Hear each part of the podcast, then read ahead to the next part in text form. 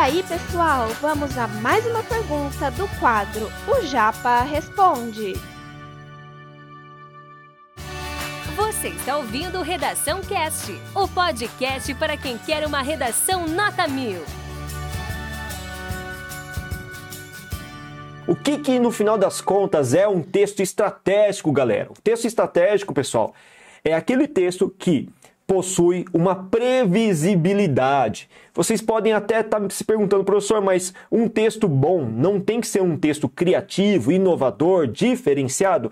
No Enem não precisa de nada disso, galera. No Enem você traz um texto estratégico e o conceito de texto estratégico é aquele em que fica muito evidente, muito patente, desde o primeiro parágrafo, desde a introdução, os seus propósitos, os seus objetivos na confecção do seu desenvolvimento, na articulação da sua argumentação. Isso é um texto estratégico. É aquele texto em que o corretor bate o olho no texto e já sabe na introdução, desde a introdução, o que você pretende fazer no decorrer do desenvolvimento 1, 2 e no, na conclusão da intervenção. É isso, gente.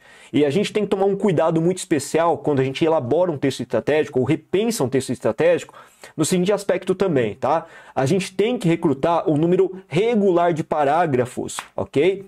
E a minha recomendação, quando se fala na banca Enem exclusivamente, é você trabalhar com quatro parágrafos nesse processo de construção textual. Professor, mas por que não três? Professor, por que não cinco? Primeiro, cinco. Cinco você não consegue porque você tem 30 linhas num espaço delimitado por uma folha que é 75% do tamanho, equivale a 75% do tamanho de uma folha A4. Gente, é muito pouco espaço para confeccionar uma redação realmente. E elaborar cerca de cinco parágrafos é muito arriscado por conta disso. Ah, mas eu não posso elaborar um texto com cinco parágrafos em que eu trabalho um pouco menos argumentos. Se você fizer isso, o seu texto vai ficar menos denso, menos estratégico e não vai convencer alguém de alguma coisa.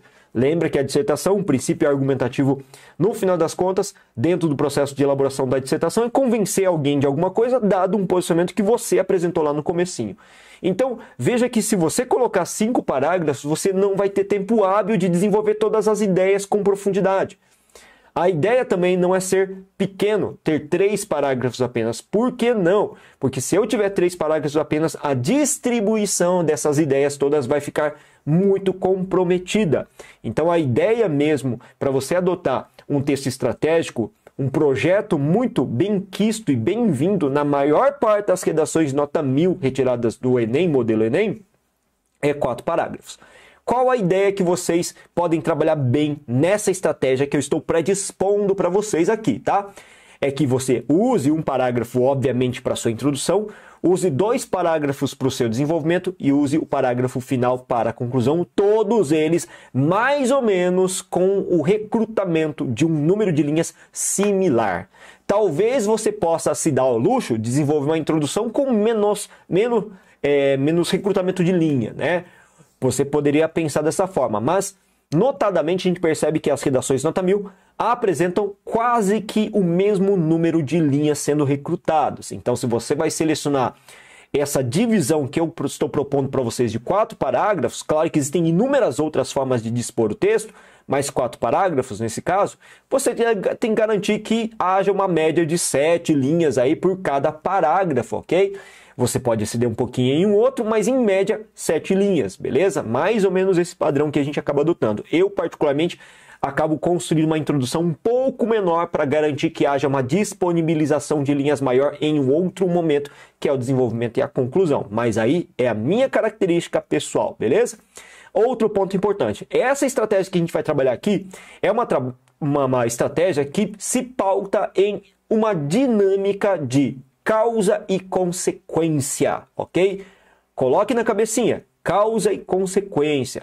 Pô, professor, mas como que eu faço isso na relação de causa e consequência? Será que realmente sempre vai caber uma relação de causa e consequência de um problema?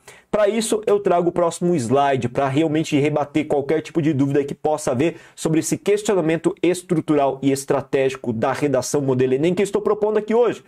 Galera, todo tema de redação Enem trabalha sempre com os chamados eixos temáticos. Professor, o que são eixos temáticos? Eixos temáticos dizem respeito a grupos macroscópicos de assuntos que existem na realidade brasileira. E esses grupos, esses assuntos, né, agrupados nesses grupos aí, eles trabalham com um teor de interesse social, de um problema social evidenciado na sociedade na atual conjuntura. Então, por exemplo, um macrogrupo que a gente tem, que é um eixo temático, é a saúde. O outro macrogrupo é esporte e bem-estar social. Um outro grupo é a questão da inclusão social, educação e assim por diante. Então são macrogrupos. E todas as vezes que eu tenho um tema de redação Enem, ele sempre vai jogar você um problema que gera um questionamento dentro dessa estimativa dos eixos temáticos.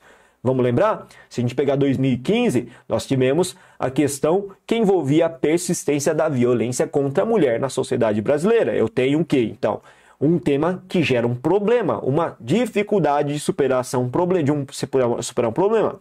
No ano seguinte, nós tivemos um tema que envolvia a intolerância religiosa. Então perceba que, notadamente, são sempre temas que têm uma causa e tem uma consequência. Qual é a causa da persistência da violência contra a mulher? Qual é a causa da intolerância religiosa? Tema de 2020. Qual é a causa, causa dos estigmas associados às doenças mentais? E aí, a gente também tem, sempre tem uma consequência. Quais as consequências para a sociedade desses estigmas sociais associados às doenças mentais? Quais são as consequências da sociedade por a gente ter uma sociedade que se pauta muito por uma visão machista e que prega a violência contra a mulher? Qual a consequência de uma sociedade que manifesta um grande é, abuso em relação à intolerância religiosa contra religiões de matriz africana, principalmente? Então veja o que a gente está fazendo. A gente está verificando que o Enem sempre, sempre, every time, ó, meu inglês aqui, always, Open English nível 2, sempre traz essa visão, essa perspectiva de causa e consequência. Portanto, portanto, você, nessa estratégia que estou propondo aqui para vocês hoje, vai trabalhar com um parágrafo de desenvolvimento falando das causas do problema e outro parágrafo de desenvolvimento falando das consequências do problema. Veja que dá muito certo, tá? Essa estratégia funciona que é uma maravilha. Esse conteúdo é um oferecimento da Corrija-me, a plataforma preferida no ensino de redação. Saiba mais em corrijame.com.br.